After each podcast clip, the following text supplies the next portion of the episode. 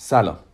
به پادکست صحنه جرم خوش اومدید. اینجا قسمت دوم از سریال نقابدار قرار روایت بشه. اما اگر قسمت قبلی رو گوش نکردید توصیه اکید من اینه که اول برید قسمت قبلی رو با دقت گوش بکنید تا خط داستانی رو بتونید تو قسمت دوم و پایانی سریال نقابدار راحت تر دنبال بکنید. خب بدون هیچ مقدمه و بدون اینکه اذیتتون بکنم یه راست میریم سراغ قسمت دوم و پایانی سریال نقابدار. با من همراه باشید.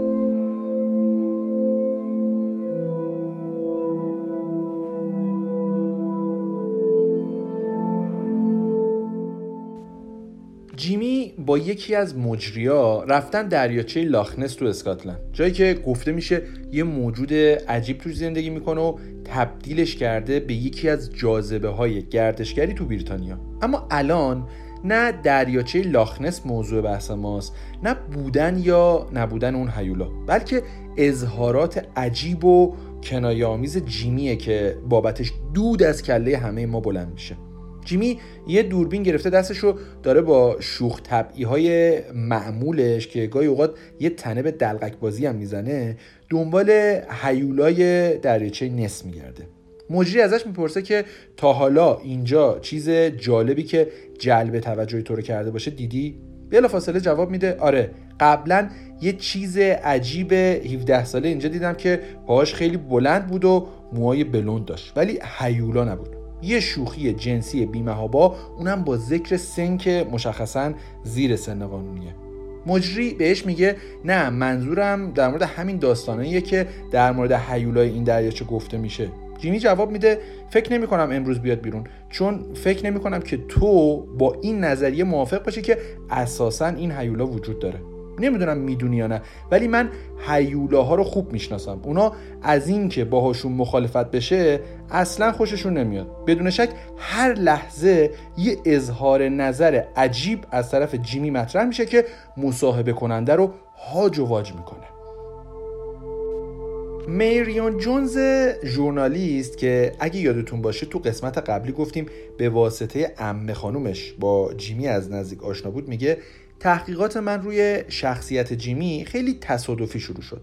رفتاره جیمی عجیب بود و واسه من خیلی خیلی دور از انتظار متفاوت بود. بنابراین وقتی تو دهه 90 روزنامه نگار شدم و تو بی بی سی مشغول کار شدم تو موقعیتی قرار گرفتم که شایعات در مورد افراد معمولا به گوشم می‌رسید. مخصوصا افراد مشهور که شامل جیمی هم می‌شد. چیزی که زیاد در مورد جیمی میشنیدم شایعاتی در مورد روابطش با دخترای زیر سن قانونی بود. خب این حرفا همیشه بود ولی باید تحقیق می‌شد تا بشه مطمئن نظر داد. اگه این ادعا مطرح می‌شد و به جایی نمی‌رسید عاقبت خوشی واسه کسی که انداخته بودش سر زبونا نداشت. هر وقت ردیابی انجام می‌شد بدون شاهد مدرک یا قربانی ماجرا متوقف می‌شد. من با رفتارهای عجیبی که از جیمی دیده بودم خیلی برام شایعاتی که در موردش مطرح می‌شد عجیب نبود. پس تصمیم گرفتم منم تحقیقاتم رو شروع کنم تا حداقل واسه خودم روشن بشه که واقعیت ماجرا چیه. پس استارت کار رو زدم و رفتم تو دل ماجرا.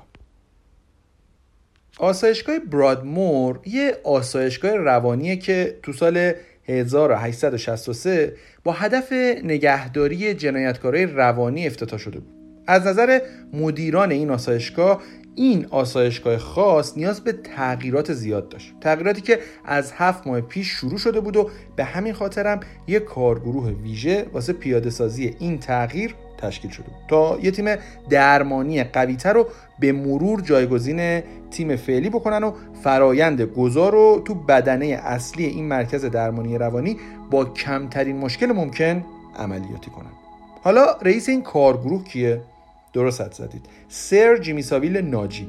سوال مهم واسه افکار عمومی البته بیشتر خواست نه عامه جامعه اینه که حالا چرا جیمی ساویل که اینجا نقش خاصی نداره جیمی دیگه ته تهش یه مجری بزلگوه. چرا اون باید ریاست این کارگروه ویژه رو واسه یکی از مهمترین مراکز نگهداری جنایتکارای روانی تو دنیا به عهده داشته باشه؟ اما چیزی که ازش خبر ندارن اینه که قرار جیمی با عملکرد موفقش علا رقم نداشتن هیچ تخصص پزشکی یه بار دیگه همه رو انگوش بدن نگه داره. چیزی که کاملا مشخصه اینه که جیمی به وضوح واجد شرایط واسه همچین سمتی نیست. اما به هر شکل ممکن به صورت افتخاری رئیس این کارگروه میشه. ما الان می‌دونیم که کلمه افتخاری واسه یکی با نفوذ جیمی ساویل کاملا بیمنیه چون هر جایی که اون باشه این بقیه رؤسا هستن که سمتاشون افتخاریه تا جیمی ساویل.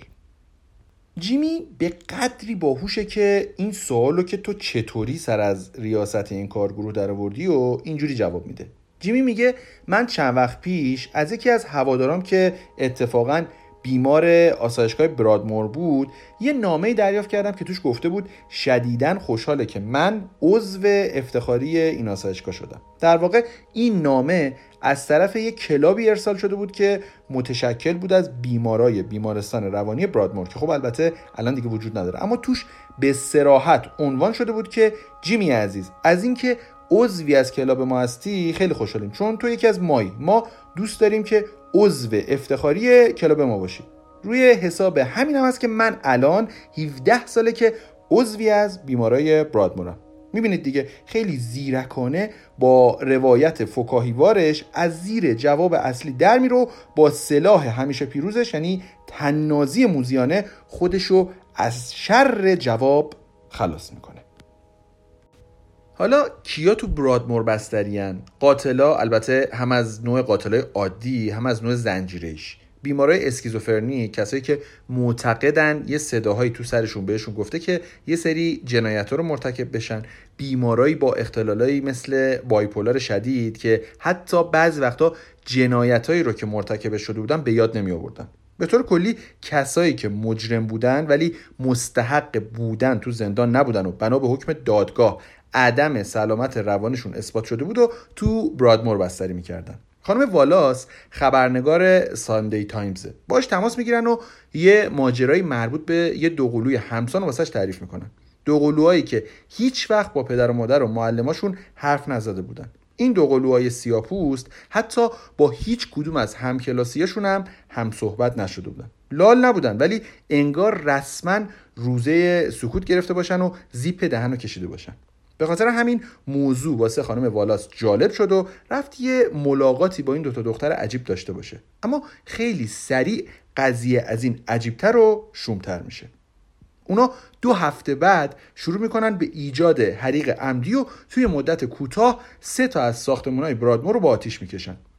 دوقلوهای برادمور خواسته بودن که خانم والاس خبرنگار که قبلا باشون ملاقات داشته زبونشون باشه و از طرف اونا صحبت کنه.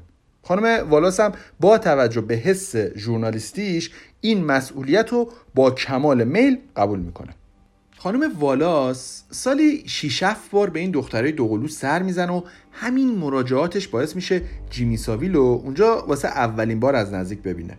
والاس تعریف می‌کنه و میگه تو یکی از ملاقاتهایی که با دختر داشتم جیمی رو دیدم که نزدیک ما مثل دیوونا در حال ورجه ورجه بود.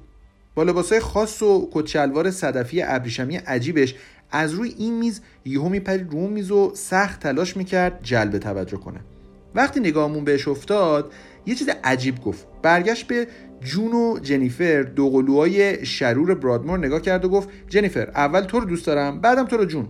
اگه بخوام یه روز داشته باشمتون این ترتیب مورد نظرمه.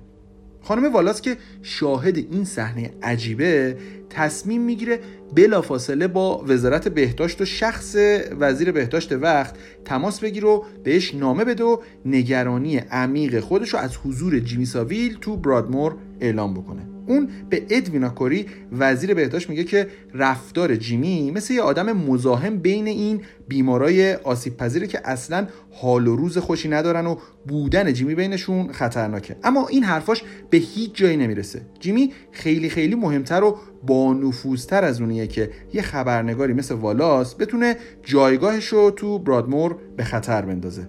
به همین دلیل هم است که به والاس میگن جیمی ناجی بیمارای برادموره. پس سعی نکن با این شایعات مأموریت جیمی ساویل اونجا با مشکل مواجه کنی. چون اینجوری مجبور بشیم دیگه اونجا راد ندیم. جیمی نقش ناجی بیمارستان روانی ترسناک برادمو رو باید ایفا کنه. و همین خاطر تو همون مرکز بهش یه واحد آپارتمان با امکانات کامل و کلید اختصاصی داده میشه که هر زمان صلاح می‌دونست اونجا حضور پیدا کنه و فعالیت های خودش رو برای بهبود شرط برادمو رو انجام بده. بهش مثل همیشه به عنوان معتمدترین فرد واسه انجام یک کار مهم نگاه شده بود. جیمی کسی بود که زمان پایان مأموریتش تو بیمارستان استاک ماندویل چهل میلیون پوند واسه بیمارستان جمع کرده بود و حالا با این رزومه قوی اومده بود تا برادمو رو هم متحول کنه.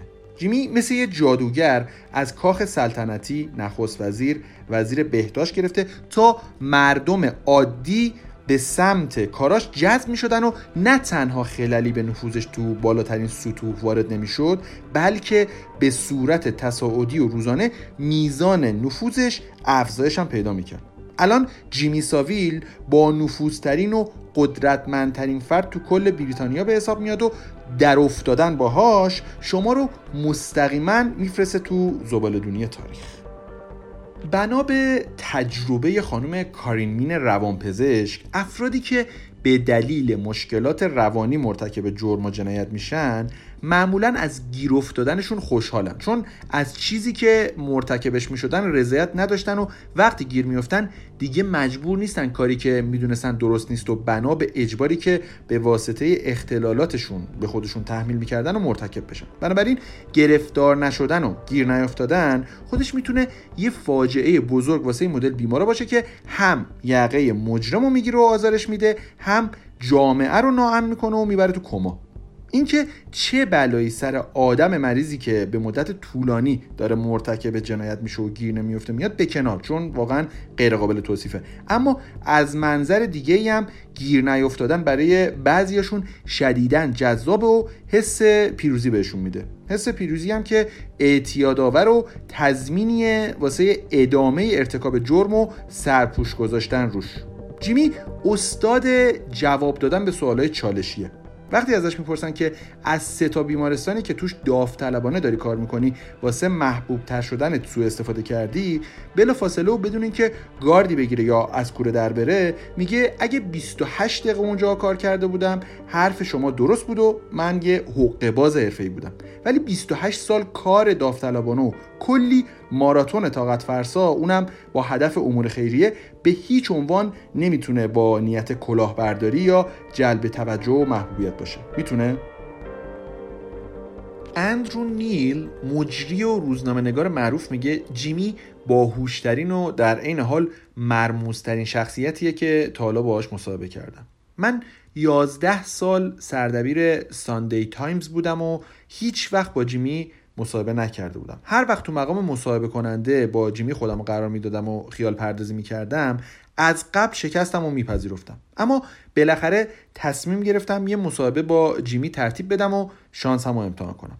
مصاحبه شدیداً چالشی بود و پر از سوالای شخصی و حساس. ولی جیمی از تک تک چالش ها فاتحانه بیرون میومد اندرونیل ازش می‌پرسه که تا حالا سکس داشتی؟ چون هر وقت این سوال ازت پرسیدن هیچ جواب مشخصی ندادی. همیشه زدی به شوخی و از زیرش در رفتی. که البته جیمی بازم با همین روش می‌خواد از زیر جواب دادن در بره. نهایتا میگه من اگر چیزی در مورد دختر بازیام گفته باشم در راستای شکل دادن به اون شخصیت تلویزیونی جذابه که بتونه واسه امور خیریه پول بیشتری جمع کنه. وگرنه من یه پیرمرد حوصله سربرم و دختربازی در توانم هیچ وقت نبوده. ولی فراموش نکنید. بازم لحنش نامشخص و اگه چهره اندرونیلو که داره باش مصاحبه می‌کنه ببینید متوجه میشید که چقدر گیج شده و نمی‌تونه تشخیص بده که این جوابا شوخی یا جدی. ولی هرچی که هستن تیم تحقیقاتی ساندی تایمز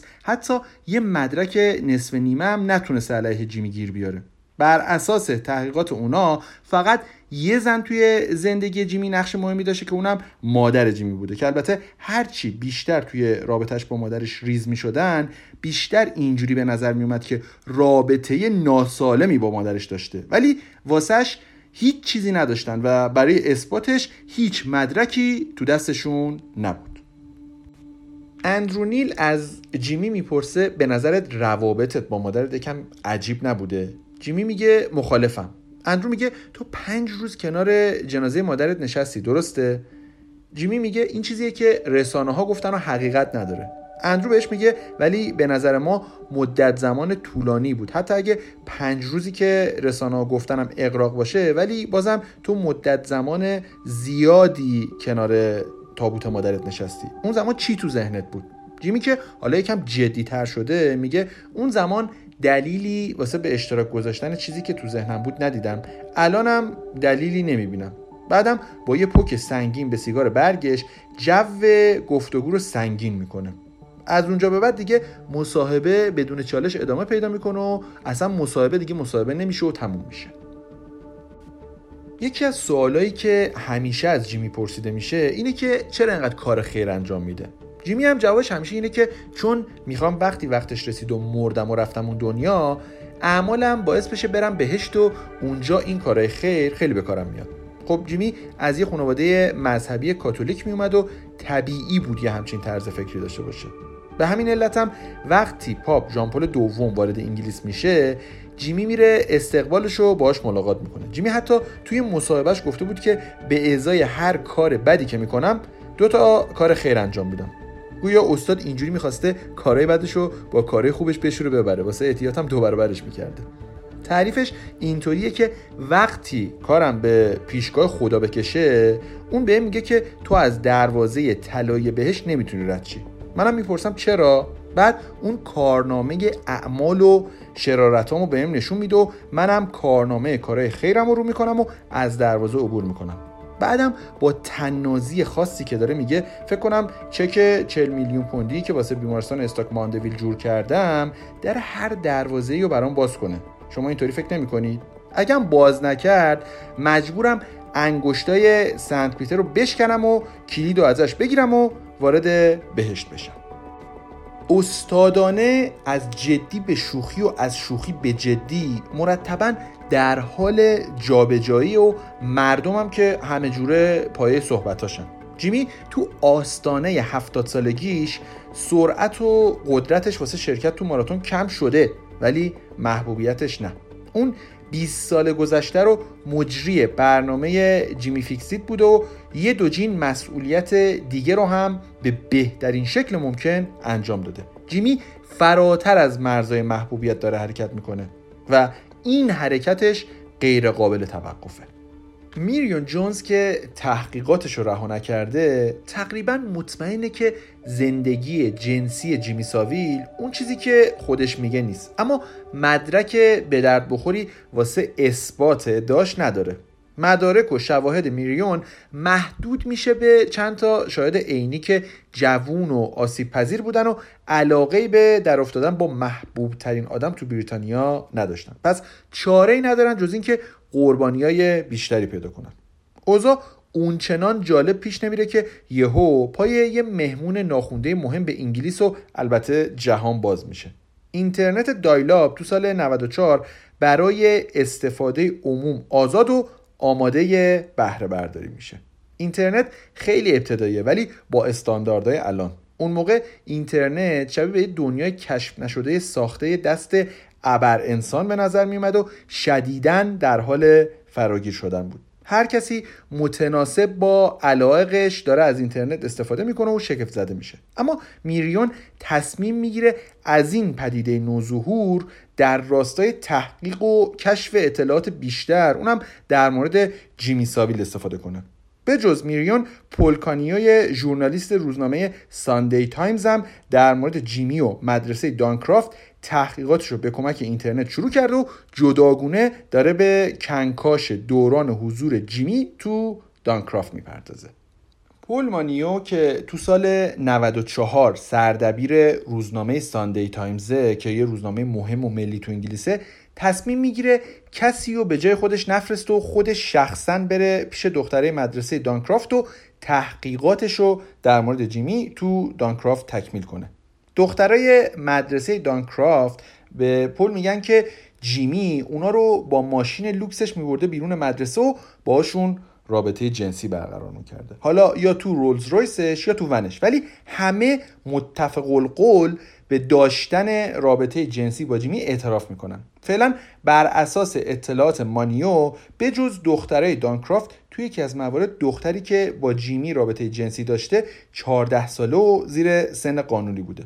دختره دانکرافت هم رفتار و اظهاراتشون طوریه که به نظر می‌رسه که جیمی فریبشون داد و ازشون سوء استفاده ناجوان مردانه جنسی کرده. ولی در عین حال امیدی به پیگیری ندارن و چون معتقدن به حرفاشون بها داده نمیشه پیگیر ماجرا نیستن. جیمی خدای روی زمین تو انگلیس و سرشاخ شدن باهاش مساوی با نابودیه. جیمی دوست نزدیک پرنس چارلز و پرنسس دایانا و مارگرت تاچره. تازه تقربش به ملکه و کاخ باکینگام هم نباید فراموش بکنیم. جلوی جیمی حتی روزنامه نگارای خوشنام و با تجربه شانسی ندارن. دیگه چه برسه به چند تا دختر بزهکار. جورج کارمن یکی از مطرحترین و کاربلدترین وکلای وقت اروپا به حساب میاد. هیچ آدم معروف مثبت و منفی نیست که یه جا گیر نکرده باشه و دست به دامن جورج کارمن نشده باشه. مثلا تو سیاست مدارا پرنسس دایانا نیکول کیدمن و تام کروز بین هنرپیشه و یه لیست بلند بالا از خواننده ها و مجریای مطرح دنیا از موکلین جورج به حساب میاد. اما خوراک جورج دفاع از موکلینیه که با افترا مواجه شده بودن پسر این آقا وکیل زبردست میگه یه بار تو سال 1976 با پدرم توی هتل تو برموس بودیم که جیمی ساویل رو دیدیم. پدرم رفت سمتش رو باهاش به سردترین شکل ممکن یه سلامی کرد و برگشت و گفت بریم. یکم بعدم پدرم چیزی گفت که اون موقع مغزم رو خیلی درگیر کرد. اون گفت که جیمی ساویل اون چیزی که نشون میده نیست. اون طرف ماجرام پولمانیو که از منتشر نشدن گزارش مربوط به دختری دانکرافت ناراحته یهو با یه تماس تلفنی از جا میپره. جورج کارمن با پل تماس می‌گیره و بهش میگه جیمی ساویل از تو خیلی ممنونه که به اون ماجرای دختری دانکرافت نمی‌پردازی. برای پل خیلی عجیبه و میگه جورج تو از کجا می‌دونی؟ بعد بهش میگه که درسته که این گزارش رو کار نمی‌کنه ولی کاملا متقاعد شده که اون دو تا دختری که تو دانکرافت دیده راست میگن و جیمی یه پدوفیله. جورج هم یه سکوت کوتاهی می‌کنه و میگه ببین هیچی بعید نیست ممکنه اون دخترها راست بگن بعد از این جمله عجیب جورج کارمن کانیو با یه افسر پلیس صحبت می‌کنه و امیدواره بتونه کاری بکنه. ولی با این جواب مواجه میشه که به مدارک بیشتر و قوی تری نیاز است. مدارکی مثل فیلم و عکس و شاهد عینی اونم به طور همزمان. سال 1998 مایکل هومز چهار سال بعد از ترک پلیس مطلع میشه که همکارای سابقش یه نامه ای از یه ناشناس دریافت کردن که توش نوشته شده بود که من اطلاعاتی دارم که اگه توسط یکی از افسرهای شما بررسی بشه زندگی مخفیانه کسی رو میشه که باور کردن جزئیاتش واسه کل بریتانیا غیر ممکنه. اما من نمی‌خوام درگیر این ماجرا بشم و انگشتا به سمتم باشه و تو کانون توجه قرار بگیرم.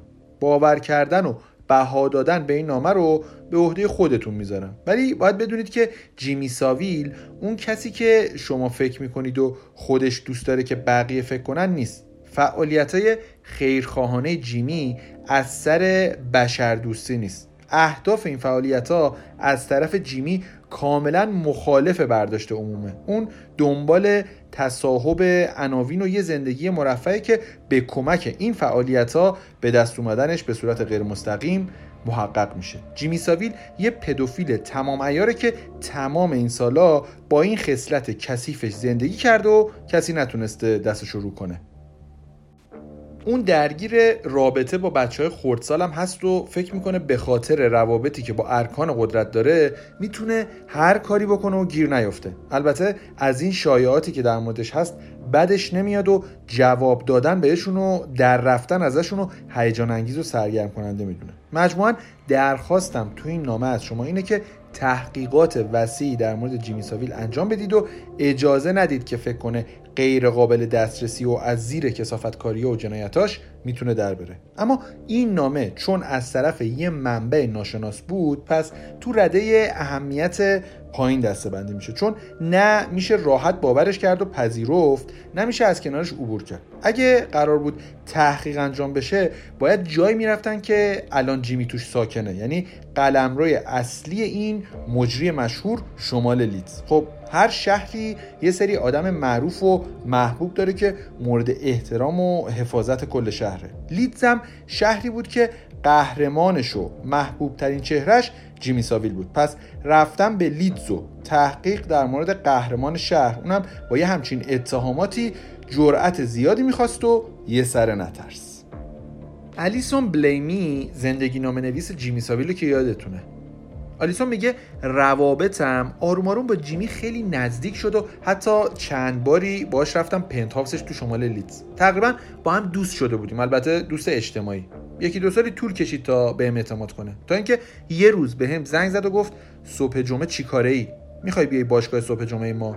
تو باشگاه صبح جمعه یه سری از دوستای دیگه هم بودن ظاهرا. یعنی دوستای پلیسش که افسرای پلیس یورکشایر غربی بودن و با لباس شخصی حضور پیدا می‌کردن نه یونیفرم پلیس. روابطی که یکم غیر عادی به نظر می‌رسید. چون تا جایی که ما خوندیم و شنیدیم و دیدیم معمولا کسایی روابط دوستانه با پلیس برقرار می‌کنن که یه جای کارشون میلنگ و یه جای قرار دوستای پلیسشون کارو واسهشون در بیارن. روابطی که با توجه به شایعات در مورد زندگی شخصی جیمی غیر عادی ترم به نظر می رسید.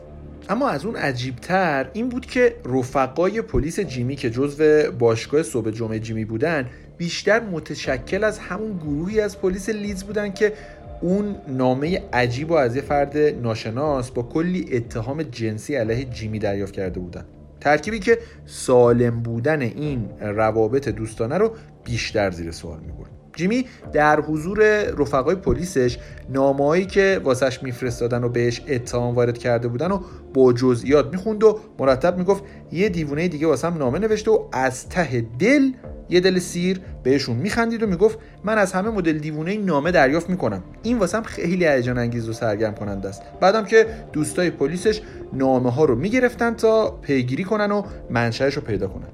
سال 2000 میشه دنیا وارد یه قرن جدید. ولی بازم جیمی جذابترین مهمونیه که میشه دعوت کرد. یه معامله برد برده. جیمی عاشق توجه و برنامه های تلویزیونی هم هدفشون دیده شدنه. پس این معامله ها خیلی سریع بین جیمی و مجری جوون جوش می‌خوره. چون جیمی ترکیب حاضر جوابی و محبوبیتش هر برنامه رو می‌تونه جذاب کنه.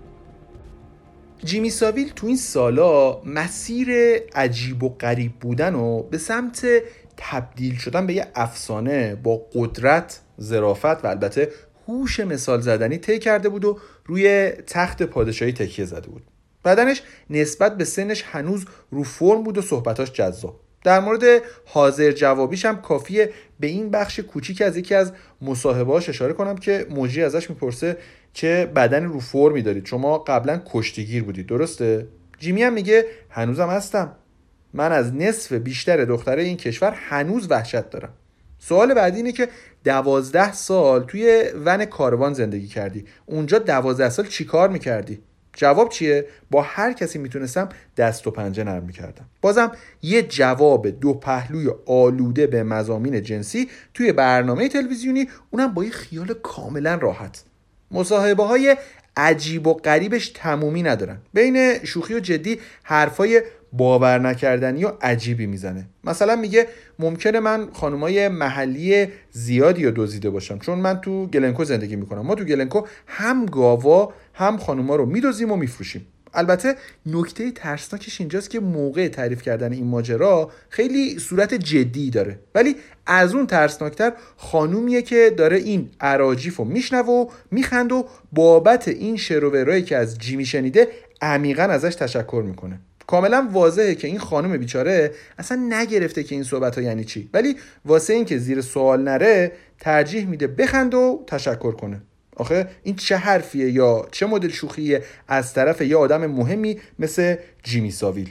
مثلا یه جا دیگه مصاحبه کرده بود که من از بچه ها متنفرم. آخه مصب تو شکر. هر چی داری از برنامه های مربوط به بچه ها بوده. از اون فاجعه تر. تو بابا نوئل میلیون ها بچه تو انگلستانی. حالا میگی من از بچه ها متنفرم؟ تو دیگه کی هستی؟ ولی توجیهش چیه؟ میگه من یه مرد مجردم که تو دنیای بچه ها مرد شماره یک به حساب میام پس عاقلانه است که بگم از بچه ها متنفرم اگه نگم اون موقع ممکنه مردم یه چیزایی در موردم بگن که اصلا خوب نیست. مجری سوال می‌کنه که یعنی میگید اگه اینجوری نگید روزنامه ها ممکنه این شایعه رو که شما پدوفیل هستید دوباره را بندازن دیگه. جواب میده آره ولی واقعا از کجا معلوم که هستم یا نه؟ تو می‌تونی بفهمی که هستم یا نه؟ شاید باشم. هیچکس نمی‌تونه. هیچکس نمی‌تونه از این سر در بیاره. چند خالق. تو اون دوره که اینترنت هنوز شکل امروزیشو نگرفته در رفتن یه آدم پرنفوذ قدرتمند و ثروتمند از زیر کارهای خلافش امکان پذیرتر بود. اما اینترنت به عنوان یه پدیده نوظهور تو انتشار اخبار سانسور نشده نقش زیادی داره و نسل جوون اون دوره خیلی درگیرش شده. اینترنت تنها جاییه که بیمهابا در مورد کودک آزار بودن و رفتارای جنسی غیر متعارف جیمی مطلب توش زیاده. بنابراین وقتی ازش در مورد فراوونی این مطالب تو اینترنت می‌پرسن و بهش میگن از این شایعات تو اینترنت ناراحت نیست تو مرز 80 سالگیش جواب میده که ببینید من اینترنت یا کامپیوتر ندارم. اصلا نمی‌دونم ایمیل یعنی چی. از نظر من دنیای اینترنت وجود نداره. بنابراین شایعاتی که توش هستنم از نظر من و خیلی دیگه وجود خارجی ندارن. جیمی میگه البته بیشتر شایعات مربوط به زمانیه که من دیجی بودم و برنامه Top of Pops رو داشتم. اون زمان دختره جوون دور من حلقه می‌زدن و این شایعات از اون دوره داره نشأت می‌گیره. ولی به صورت من نگاه کنید هیچ اثری از عذاب وجدان توش نیست. چون کار اشتباهی نکردم. پس به این شایعاتم جوابی نمیدم خانم سم براون میگه ما معمولا می‌رفتیم کلیسای نزدیک بیمارستان استوک ماندویل. بیماره بیمارستان هم میمدن همونجا. جیمی هم بخشی از بیمارستان بود و اونجا حضور داشتن میشه. من اون موقع 11 ساله بودم. به عنوان یه بچه فقط می‌دونستم که جیمی آدم مهمیه. چیز دیگه ای در موردش نمی‌دونستم.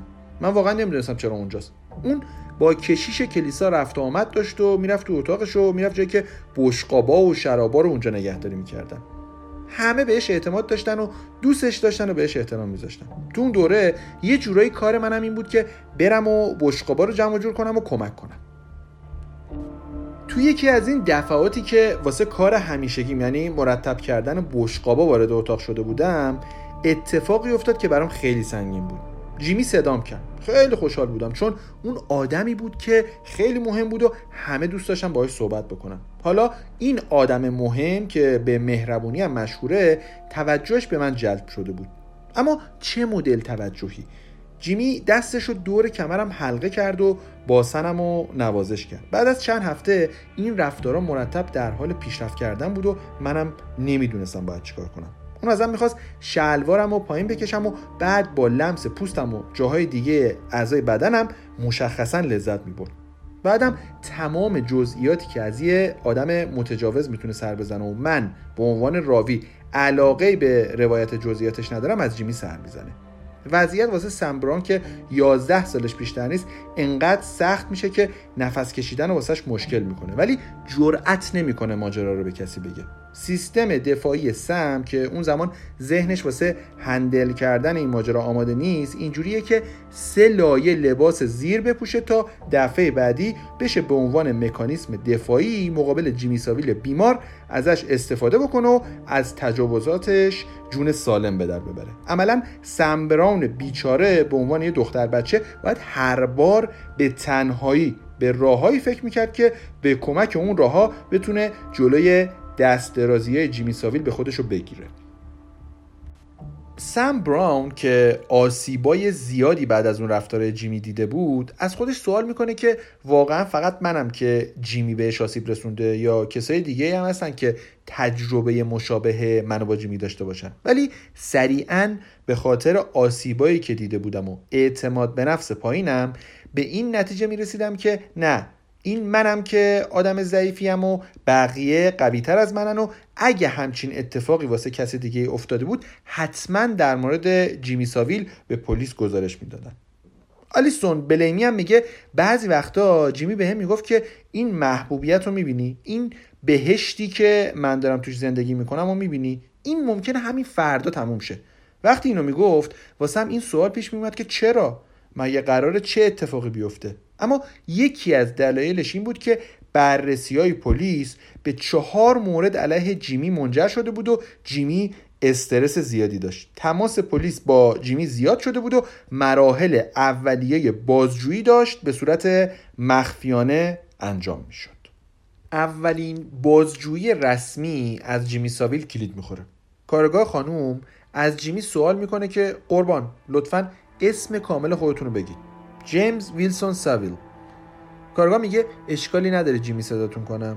نه این اسم منو مشکلی ندارم راحت باش. جیمی قبل از اینکه اتهامات رو بهتون وارد کنم لازمه بهتون چند تا توصیه بکنم. شما مجبور نیستید به ادعاها یا اتهاماتی که در موردتون مطرح میشه پاسخ بدید. چیزی که امروز مطرح می‌کنید ممکنه بعدا تو دادگاه به عنوان مدرک بر علیهتون استفاده بشه. جیمی هم میگه نه. من به خودم مطمئنم. من همه چیزو میگم. من تو این 50 سال با خیلی از این موارد مواجه شدم. بنابراین مشکلی نیست و هر چی و لازم باشه بگم خواهم گفت.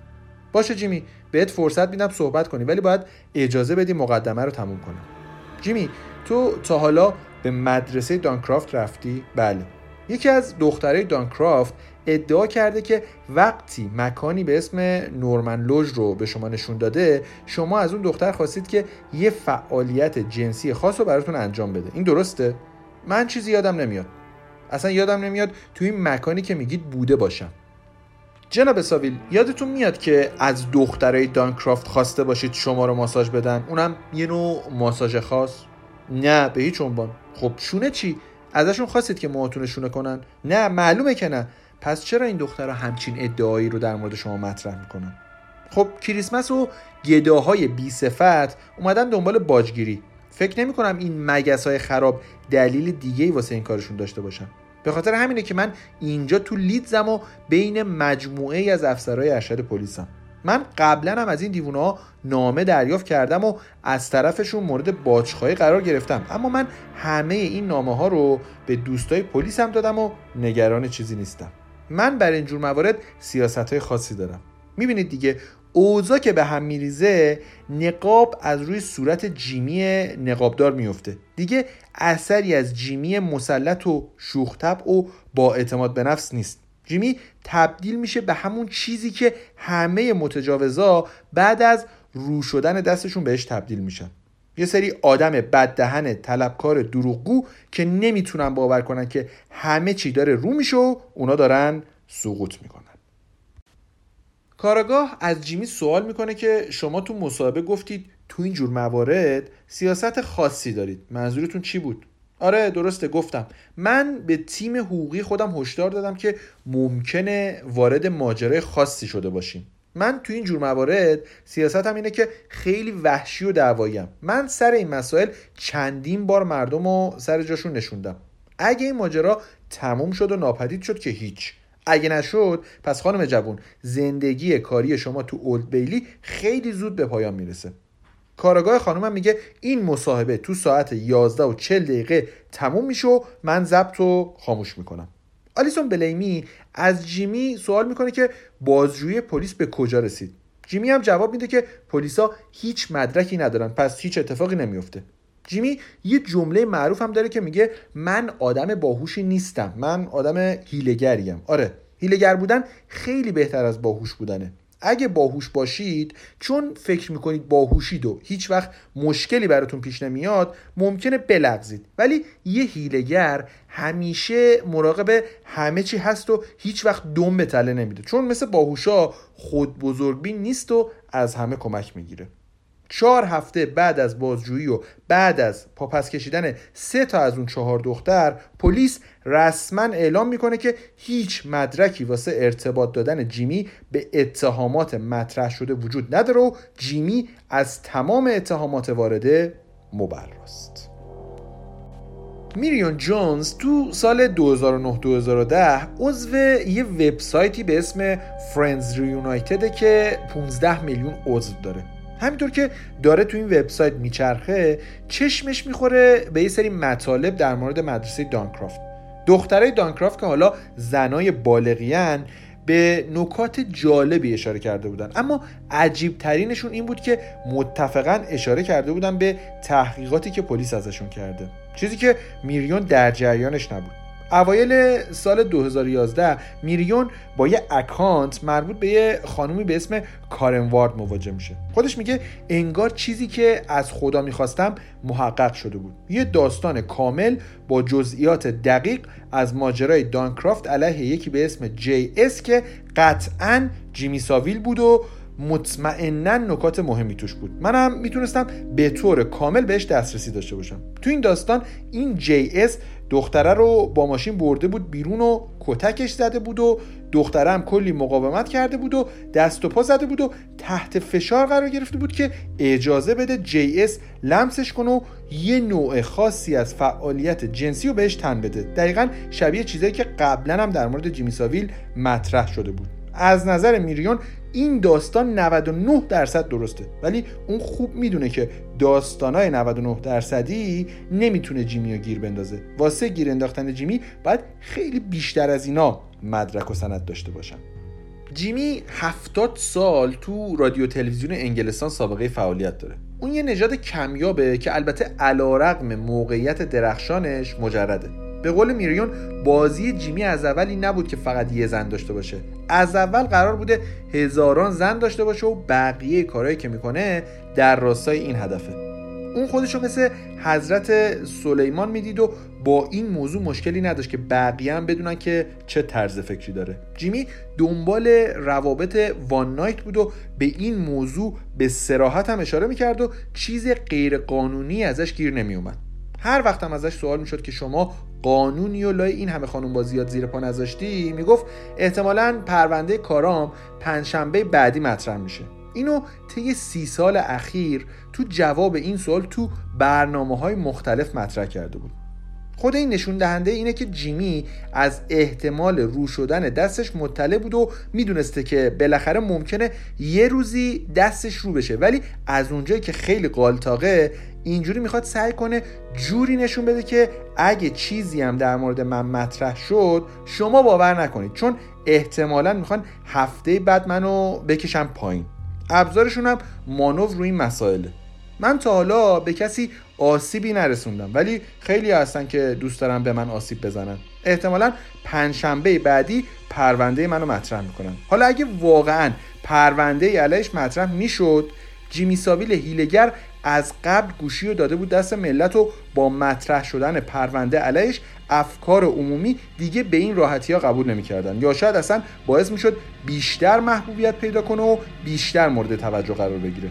به این جهت بود که پرونده های 99 درصدی به هیچ جایی منتهی نمی‌شد جز اتاق بایگانی پلیس. خبری منتشر میشه که به سرعت تبدیل میشه به خبر فوری تمام رسانه های مهم دنیا. سر جیمی ساویل مجری مطرح ای صبح امروز درگذشت. جیمی تو آپارتمانش تو لیدز مرده. اونم درست دو روز قبل از تولد 85 سالگیش.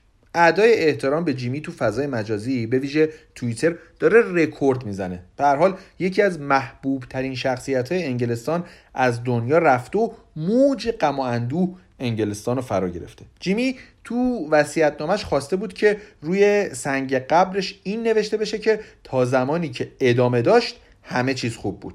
آخرین سیگاری که جیمی کشیده بود و پیدا می‌کنن و مثل یه وسیله مقدس می‌ذارن تو زیر سیگاری کنار تابوتش. یه عکس از جیمی و یه صلیب هم می‌ذارن کنار اون جاسیگاری چون به هر حال جیمی یه کاتولیک بود و اعتقاداتش محکم بود. تا ظهر حدود دو هزار نفر واسه تشییع جنازه اومده بودن و همینجوری هم داشت به تعداد نفرات اضافه می‌شد. از نظر کسایی که اومدن جیمی آدم با کلاس و خاص و ویژه بود که نبودنش قرار از این به بعد شدیدن احساس شه. مثلا یکی از افراد حاضر وقتی ازش پرسیدن به نظر جیمی ساویل چی بود جواب میده همه چیز. جیمی فراتر از هر کس و هر چیزی بود. اون نهایت کلاس بود. اون همه چیز بود. پس حالا متوجه میشید که وقتی میگیم محبوب بود یعنی چی؟ یه همچین محبوبیتی داشت. همه به هر حال یه داستان و یه خاطره خوبی ازش داشتن. پرنس چارلز حتی موقع فوت ساویل بیانیه صادر می‌کنه و این اتفاق و یه اتفاق دردناک عنوان می‌کنه و این فقدان و یه فقدان بزرگ. اما سهم اونایی که از جیمی خاطرات خوبی ندارن تو دنیای جدید یعنی اینترنت خیلی پررنگ تره اونجاست که دیگه برخلاف رادیو و تلویزیون خاطرات صرفا مثبت نیست و بازخوردام همینطور. اونجاست که براش می نویسن آرام بخواب و در جهنم بپوس. افشاگری ها تو اینترنت بر علیه جیمی به شکل فزاینده در حال افزایشه. خاطره ای که از جیمی باقی مونده خاطره بدیه. خاطراتی که از جیمی تو شبکه های اجتماعی داره دست به دست میشه تکون دهنده است. گذشته جیمی در حال کنکاش و کارای مخفیانش به لطف اینترنت به عنوان یه رسانه آزاد در حال رو شدنه. یکی گفته بود علت انتخاب بیمارستان و تیمارستان و دار و تعدیب و این جور مدل جا از طرف جیمی انجام کارهای خیرخواهانه نبود که. اون دنبال آدمای آسیب پذیر بود تا بتونه بهشون آسیب بزنه و از زیر کارش خیلی راحت در بره. پس چه جایی بهتر از این مدل جاها؟ جیمی به پیر و جوون و سالم و معلول رحم نکرده بود و الان ماجراهاش دونه دونه داره سر از خاک بیرون میاره. میریون با توجه به این موج جدید دیگه متقاعد شده که میشه افرادی که مورد آزار جنسی و روانی جیمی بودن و دور هم جمع کرد. روی همین حسابم میره سراغ آدرسای احتمالی و امیدواره که بتونه راضیشون کنه که حرف بزنن.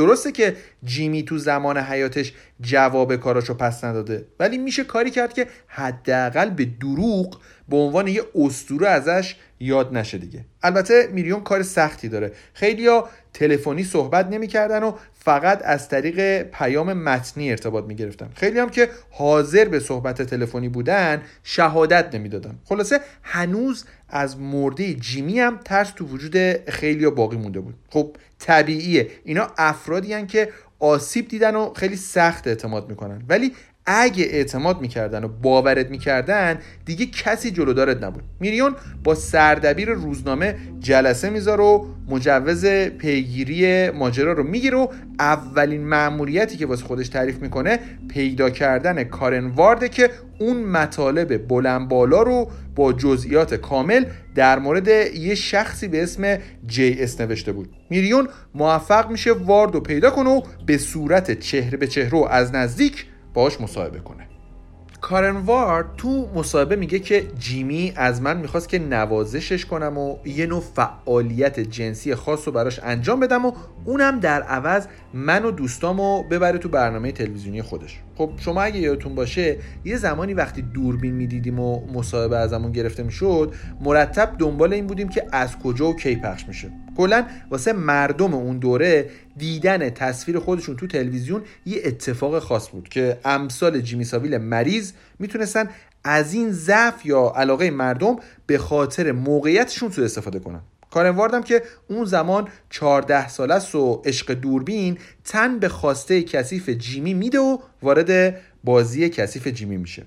یه برنامه به اسم کلانکلیک بود که جیمی تو دهه هفتاد اجرا می‌کرد و اونجا مشخصا تو یکی از قسمت ها میشه چهره کارنوارد و به عنوان مهمون تو بخش تماشاچی ها دید که خب نشون می‌داد ماجرای کارن دروغ نبود و مدرک تصویریش هم پیدا شده بود. دیگه بعد از این مدرکه که تعداد زیادی به میلیون مراجعه می‌کنن و داستان مشابهی با داستان کارنوارد رو مطرح می‌کنن.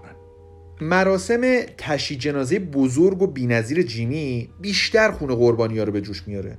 اگه مهمون خارجی بودی فکر می‌کردی این تشی جنازه مربوط به یه نفر از اعضای خانواده سلطنتیه. همین اونا رو مصممتر می‌کنه تا چهره واقعی جیمی و واسه مردم بریتانیا و جهان نمایان کنن و از اون احترام بیجایی که براش در نظر گرفته شده محرومش کنن. بیریون که قرار مقاله رو توی تایم مشخص چاپ کنه سردبی رو تو جریان قرار میده. اونم آخرین اطلاعات و کشفیاتش رو واسه رئیسش میفرسته.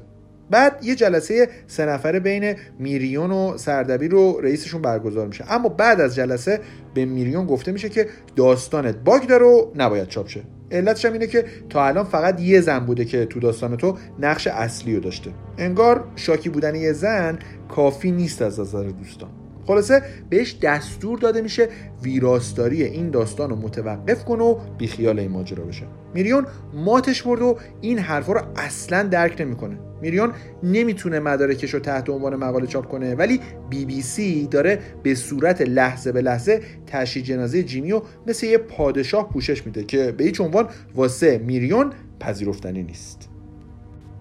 اما این پایان ماجرا نیست. ده ماه بعد رسانه ها دوباره شروع می‌کنن به انعکاس اخباری در مورد مستند که داره به سوء استفاده های جنسی جیمی ساویل تو دهه هفتاد از دخترای زیر سن قانونی اشاره می‌کنه. میریون تصمیم گرفته بود کشفیاتش رو تحت عنوان یه مستند در اختیار یه تلویزیون اینترنتی قرار بده. این مستند همونطور که پیش بینی می‌شد به خاطر علاقه کور مردم به جیمی اونچنان مورد استقبال مثبت مردم قرار نمی‌گیره. اما به میزان زیادی در موردش صحبت میشه. مردم و کارشناسا بیشتر یا دارن این مستند رو زیر سوال می‌برن یا دنبال توقیفشن. اونا اعتقاد دارن چرا این موارد رو گذاشتن بعد از مرگ استورهشون جیمی مطرح کنن.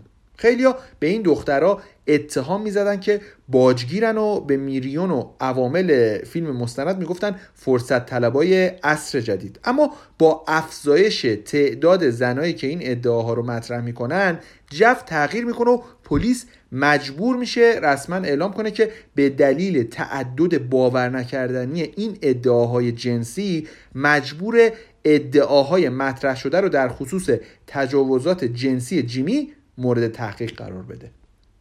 اسکاتلند تا الان فعلا هشت مورد رسمی شامل دو تجاوز و 6 حمله متعرضانه رو از جیمی ساویل ثبت کرد و داره روش تحقیق می‌کنه. اما تماسا با پلیس نشون دهنده اینه که حداقل سی مورد دیگه تا الان باید به این موارد اضافه بشه. پلیس در حال بررسی شکایت این خانماست که اولین شکایت از طرف یه مردم مطرح میشه. مردی که مدعی تو نه سالگیش جیمی بهش تجاوز کرده. علا رقم تلاش هواداره جیمی دیگه ماجرا واسه تطهیر چهره پلید جیمی خیلی سختتر شده و در رفتن جیمی از این اتهامات اونم بعد از مرگش تقریبا غیر ممکنه جریان زمانی دیگه غیر قابل انکار میشه که یکی از بیمارای بیمارستان استاک ماندویل اعتراف می‌کنه که شاهد آزار جنسی جیمی به یکی از بیمارای بیمارستان بوده. یه دختر نوجوان که آسیب مغزی دیده بود و یه بیمار روانی مریض به اسم سر جیمی ساویل داشت مورد آزار جنسی قرارش می‌داد. الان دیگه 13 نفر از کاراگاه های زبردست انگلیسی مسئول رسیدگی به این جنایت هولناک جیمی ساویلن هاتلاین پلیس با 161 تماس جدید مواجه شده که تماس گیرنده هاش یا مدعی شدن مورد آزار جنسی قرار داشتن یا حداقل شاهد این آزارهای جنسی از طرف جیمی بودن. پلیس الان مشغول بررسی 340 شکایت جداگونه در خصوص جنایت جنسی جیمی ساویله. رسانه ها رسما منفجر میشن و نزدیکان جیمی دنبال سوراخ موشن تا موج این رسوایی دامن اونا رو نگیره. تا جایی که دیوید کامرون نخست وزیر وقت انگلستان مجبور میشه تو کنفرانس مطبوعاتیش از پلیس بخواد تحقیقات در مورد جنایات شوکه کننده و وحشتناک جیمی ساویل رو با دقت هرچه بیشتر انجام بده. ظرف یه هفته 340 خط تحقیقاتی پلیس به 400 خط تحقیقاتی افزایش پیدا می‌کنه. روزای سخت مارگرت تاچر و خانواده سلطنتی و بی بی سی و هر کسی که به نوعی رابطه نزدیکی با جیمی داشته تازه شروع شده. برخلاف اینا اما کسایی که تو این چند دهه اخیر مرتب جیمی و مورد سوال قرار داده بودن شدیدا اومدن تو بورس و تو رأسشون میریون جونز که این طوفان رو به کمک قربانی ایجاد کرده قرار داره. بخش بزرگی از جنایت های جیمی ساویل مربوط می‌شد به قسمت بیمارای حرکتی بیمارستان استاک ماندویل یعنی کسایی که روی ویلچرم بودن از آزارای جنسی جیمی ساویل به ظاهر مقدس در امان نبودن.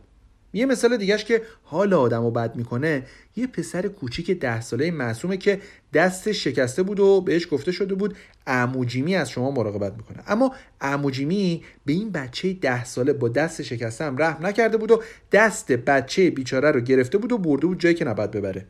کمترین تخلفات جنسی جیمی مربوط می‌شد به دستمالی کردن و تعرضای این مدلی. بیشتراش هم که دیگه نگم براتون چون من شخصا علاقه ای به گفتن جزئیات در مورد تخلفات سنگین ترش ندارم. بنابراین تو خود حدیث مفصل بخوان از این مجمل.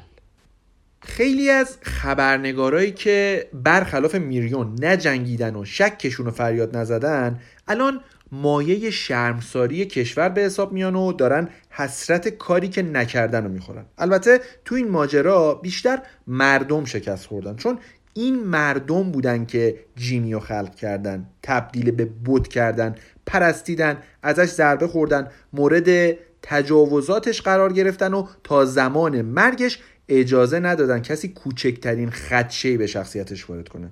و به این داستان تلخ رنگ واقعیت بخشیدن که از نظر مردم همیشه مخلوقشون بینقصه. و اگه کسی بخواد مخلوق بینقص مردم رو زیر سوال ببره مورد حجوم قرار میدنش و نابودش می‌کنن. مثل اون چند تا خبرنگار مرد و زنی که هر زمان به جیمی ساویل این مخلوق حفاظت شده مردم اتهام وارد کردن با طوفان عامه مردم به گوشه رینگ فرستاده شدن.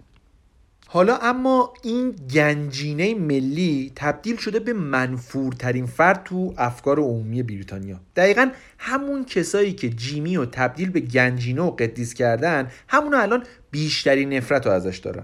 حالا به نظر شما مردم هم تو این تجاوزها مقصرن؟ این اون سوال میلیون دلاریه که مردم اون دوره تو نقاط مختلف انگلستان باید پاسخ بدن. بعد از این نفرت عمومی هر چیزی که به نوعی به جیمی ساویل مرتبط بود یا پایین کشیده شد یا مخدوش شد یا تخریب. اما نه زمانی که زنده بود زمانی که مرد. میراث کذایی ساویل فقط تو زمان حیات 85 سالش دست نخورده باقی موند. درخواستا برای نبش قبر جیمی و تخریب مزارش روز به روز رو به افزایشه. مردم انگلستان که یه روزی جیمی رو میپرستیدن الان حتی جنازش رو زیر زمین هم نمی‌تونن تحمل کنن. بنابراین بر اساس نظر عموم مردم تنها اثر باقی مونده از جیمی ساویل یعنی سنگ قبر مجللش و کتیبه هاش هم باید تخریب بشه. تا این مجسمه خیانت به اعتماد ملی برای همیشه از صحنه روزگار محو از اون طرفم پلیس عنوان می‌کنه که نیمه شب سنگ مزار این مجرم جنسی درنده به کمک همون گروهی که اونو نصب کرده بودن برداشته شد و تو مکان نامعلومی معدوم شد. جیمی حتی بعد از مرگش هم با اون جمله‌ای که وصیت کرده بود روی سنگ قبرش بعد از مرگش بنویسن هنوزم داشت به مردم توهین می‌کرد و نشون می‌داد که از هیچی پشیمون نیست. این جمله که تا زمانی که طول کشید همه چیز خوب بود یعنی من از هیچی پشیمون نیستم و اگه عمرم بیشتر طول می‌کشید بیشتر ادامه می‌دادم.